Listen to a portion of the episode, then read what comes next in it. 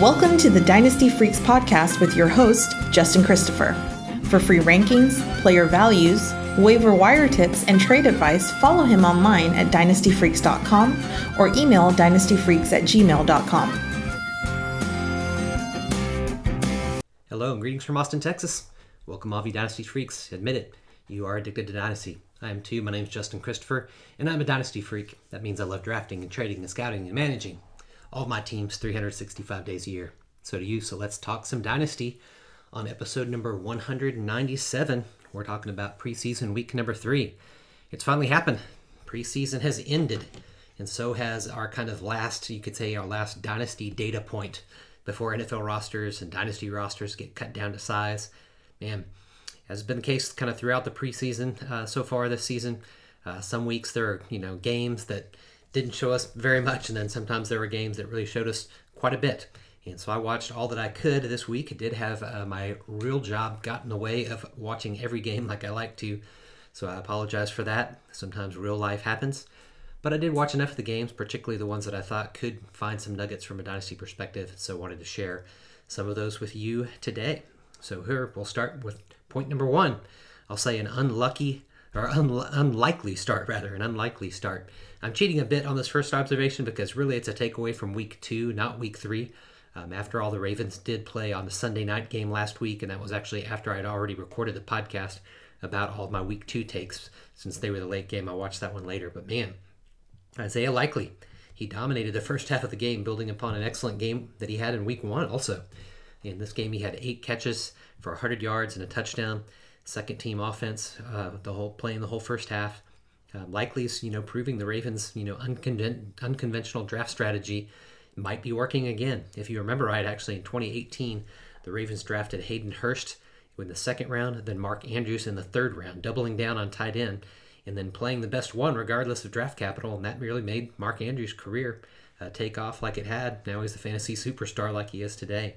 Well, this year they did it again. The Ravens took Charlie Kolar um, and Isaiah Likely both in the fourth round, Kolar 23rd, and Likely 34th. So again, Likely was picked afterward, but he looks like he's the one uh, that's really going to get the, the, hit gold again by doing these two tight ends in one draft. In this case, two tight ends in one round.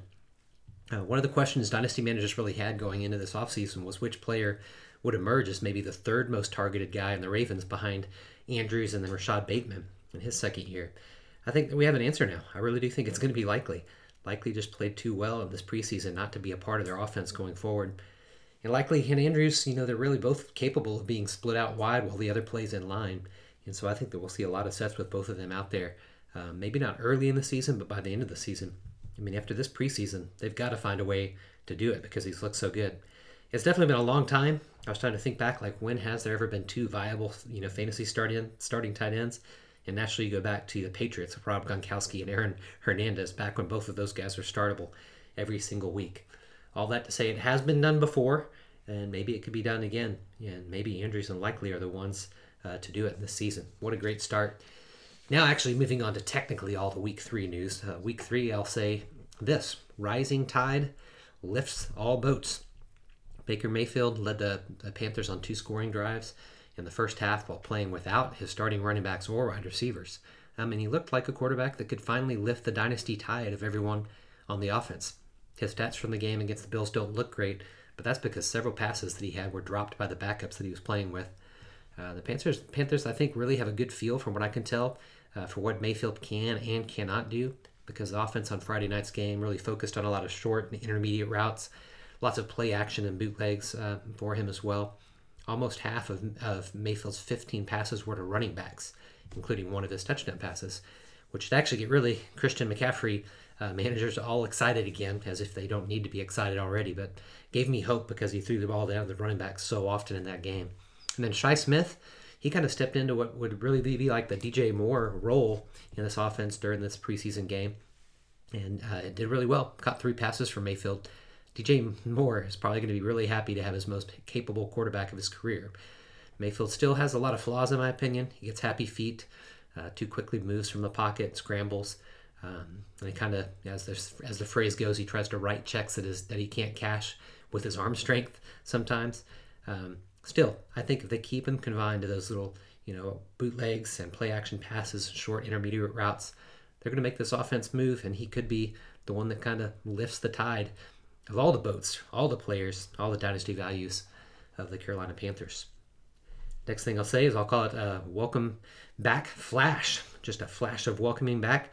All the Saints starters were finally on the field for week three, except for Michael Thomas. Unreal. Inj- injured again. But they looked very explosive on the opening and their only drive of the game. Uh, Jameis Winston led the team on an 11 play, 75 yard drive. He completed four of four passes to Jarvis Landry with two, Chris Olave one, and Alvin Kamara with one. And as for Kamara, so good to see him back on the field. He's so fun to watch. He had four rushes, including a long 13 yard run that helped uh, set up the touchdown run. He actually had an 18 yard run, too, that was called back by a penalty. And Mark Ingram, he got the one yard touchdown, and he even carried the ball two times on that drive as well. They're going to mix both of them up, I think. Really, it was just good to see Winston back on the field and see the first team offense together, minus Thomas, of course. Uh, Dynasty managers were really kind of right to have a little bit of apprehension. You know, when you think about the Saints, but what are they going to be like without Sean Payton for the first time in uh, so many years? But they seem ready just to show that they can score points with their new play caller. I mean, the Saints really retained their offensive coordinator and a lot of their staff, offensive coordinator Pete Carmichael, and he's going to look to do things very similar to what we've grown accustomed to seeing them do under Sean Payton. What's more, they've got now the addition of Jarvis Landry and Chris Olave, which is going to make the offense even better than Sean Nate, Payton could have it because he just didn't have that kind of firepower, uh, particularly last year. Next thing I'll mention, I'll call it uh, taking command soon. I don't know if you guys listen to the Round the NFL podcast. It's really one of my favorites, and they crack me up every time they do the soundbite. They've got the soundbite of Carson Wentz doing his best uh, Russell Wilson impersonation, uh, where at the end of his press conference when he signed with the team, he said, "It's time to take command." it's like okay, Russell Wilson can do it. He can say "Let's ride," but Carson Wentz just doesn't get away with it right now. Uh, I don't think Wentz can do it. He pulls it off, and he's cheesy. Well, I bring all that up to say that I think there really is another commander in the is able to, you know, eventually here take command to use his words of the offense. And that's Sam Howell. He got a lot of work this preseason. In fact, the NFL, he was actually the NFL passing leader in the preseason, if you can believe that. He threw for 547 yards during the three preseason games. Uh, and he's made, you know, his share of mistakes for sure, but he really has looked more than ready to help the team uh, whenever his name is called. He was just 24 for 35 on Saturday, but he threw for 280 yards and one touchdown. His day could have been even, been even better if his college teammate, Dyami Brown, had not dropped passes, including one drop in the end zone. I'm really excited to see um, see Sam Howell. Um, I'm glad that I have him one of my rosters in a super flex league. Um, even in a one quarterback league, I think that I would keep Howell on my roster. I certainly would have had a taxi squad, but even if I didn't have a taxi squad, he'd be a player I'd be really tempted to keep. I think y'all know I don't listen to many Devy League, you know, podcasts, but I do listen to several scouting podcasts. And I always like to remember which players are considered like one of the top Devy players, uh, particularly when they're thought to be maybe the top prospect at their position. And then, you know, the year goes on and some other guys seem to pass them by, but you remember that, that not too long ago people thought this was the best guy. Well, that's the way it was with Sam Howell. Many evaluators ranked Howell as the top quarterback in this class before he struggled in his final season at North Carolina. Um, I like his chances. I like to take chances on guys like that who were once thought to be the top prospect, especially when they fall in the NFL draft. So for now, Howell is behind Wentz and Taylor Heinicke on the depth chart, but still, Heinicke's a free agent after this season, and we all know Carson Wentz is like a mistake waiting to happen. So I'm really hopeful for Howell from a dynasty perspective. Probably won't see much this year, but dynasty wise, I like what I see. Next one is kind of a funny one. I'll call it trade bait. Trade bait. Denzel Mims and Andy Isabella had breakout games this week, making me suspect that their coaching staffs featured them just to try to garner some trade offers. Uh, call me a conspiracy theorist if you want, but I think it's true. Uh, Mims was reported to be on the trading block this week, so it made sense for them to feed him the ball on Sunday afternoon when the Jets kind of had the spotlight game to themselves. Uh, Mims had the best game of his career, you could say, catching seven passes for 102 yards and a touchdown, proving that the Jets want to see him on a new team. I would say, as do dynasty managers, if he's even on a roster in our dynasty leagues anymore. A fresh start usually doesn't help, you know, uh, players in cases like this. But dynasty value, you know, becomes interesting again if he does get traded. As for Isabella, he wasn't rumored to be on the trading block like Mims was, but his five catch, 115 yard day on Saturday made me kind of scratch my head and wonder if he's a player they're trying to, you know, pump up for a trade. Or maybe he's just a player that the Cardinals think they need to rely on. early in the season when DeAndre Hopkins is out on suspension. I think uh, Isabella and Rondale Moore's skill sets are a little bit too similar for me, making the Cardinals, you know, I believe willing to trade Isabella if a team comes calling. Um, it's going to be interesting to see what both teams do with these players here when it comes down to roster cut down weeks. Hey, it's going to be something we have to do uh, with our teams as well in our dynasty leagues. A couple more for you here from week three. I'll say the sleeper that's asleep. There's a sleeper that's asleep. I'm talking about Tyler Allgeier. He was a player that I targeted in the mid rounds of rookie drafts back in May, and uh, he's been following my rankings though with each passing week of the preseason. He did score this week on a short yardage touchdown, but he still ran behind Caleb Huntley and Qadree Ollison in the final preseason game, and that was without Damien Williams or Cordarrelle Patterson, who both sat out the games too. I thought he'd rise up the depth chart quicker during this preseason, but he's really just not shown enough at practice in the film uh, as well to prove that he could be better than the veterans that are ahead of him. Other dynasty managers were hopeful for Allgeier too because he went a lot higher than I expected in rookie drafts. And I was only able to draft him in one league. It was actually an auction league where I was able to get him in a rookie auction. I'm grateful in that league that I have a taxi squad because I think we're going to have to sit him for a season. I'm going to be really curious to see which of the five Atlanta running backs gets cut this week. I think one of them will for sure. Um, I don't know, probably Ollison, but it's going to be still Allgeier kind of buried in that depth chart. He's a sleeper, but he's also asleep right now. Next one I'll mention, I'll say it's not too late.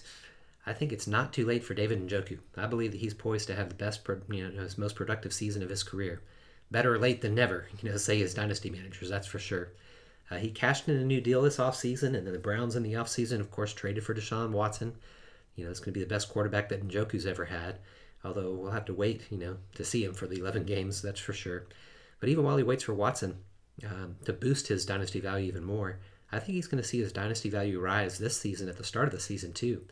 Um, I'm really frustrated that I can't remember the exact uh, statistic or even who I heard it from. And among all the podcasts that I listen to, I listen to a lot. But there was one where someone was describing that Jacoby Brissett has targeted his tight ends at an exceptionally high rate throughout his career. You know, he hasn't been a starter that often, but if you look at his tight end target rate, it's super high. And he targeted tight ends in this game, in this week three preseason game, six times in the first five drives. And I think that's what we're going to come to expect, um, even to start the season before Watson gets there. And Njoku's never had more than 88 targets in a season. I think he's far going to exceed that this season with Brissett and then eventually Watson. I'm sure of it. Um, if I could find a dynasty manager that's down on Njoku right now, I would try to buy him for low um, before his production starts to climb this season and he finally gets to play with Watson. Then his value is really going to pick back up. Last thing I'll shortly say was still got burst. He still got burst. It was great to see Raheem Mostert back on the field and breaking away from would be tacklers. Uh, Mostert only had two carries, but one uh, one was a 26 yard long run, the longest run of the game. And that's just how Mostert is. That's what he's going to do to help the team, and it's what he's going to do to help dynasty teams. It's pretty clear by watching the preseason games, I think, that Chase Edmonds is going to get the bulk of the workload in Miami. But Mostert, you know, he's going to spell Edmonds often, and he's going to offer the big playability that Edmonds doesn't. And if Mostert stays healthy, always a question for him, uh, he's going to be pretty hard to keep off the field. And I think that he will uh, cut into Edmonds' workload more than dynasty managers would like for either of them. Mike McDaniel, the new Miami head coach, is a Kyle Shanahan disciple, so he could mess with dynasty managers just like his mentor so often does. Um, I have far more shares of Mostert than I do of Edmonds, so seeing Mostert back on the field was great. Much welcomed sight for my eyes. Uh, even though I'm sure he's going to be injured again before we know it, who knows? But it was fun to see him. I love to see his burst that's a little bit of highlights from this last week, my freaky friends. Thanks so much for listening. Sorry there's a shorter podcast this week. Like I said, my real life kind of got the best of me in my work life this last weekend. But it's going to be fun. Next week, we're going to have our uh, Freaks draft, I'll do one last report on the rookies and how the draft order has changed from May till September. And then we're going to be off. It's going to be week one before we know it. It's going to be a blast to begin uh, looking at that together and actually having points uh, on the board in our games. That's a wrap this week, Freaky Friends. Thanks so much for listening. Make it a two way conversation anytime by contacting me at dynastyfreaks at gmail.com. That's dynastyfreaks with two E's. Much better on email than Twitter, so that's the best way to contact me. I'd be honored if you take time to rate and review the podcast on Apple Podcasts. That would mean a lot to me as an independent podcaster. Help me move up those ranks. Hey, thanks for listening. I do appreciate your support, and I do want to become your most trusted, independent voice in the Dynasty landscape. Until next time, you know what to do. Go out there, get freaky. Thanks for listening to the Dynasty Freaks podcast with your host, Justin Christopher.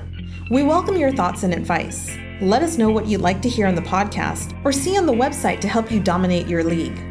Justin prides himself in responding to every email, so hit him up anytime at dynastyfreaks at gmail.com and follow him on Twitter at LonghornJustin.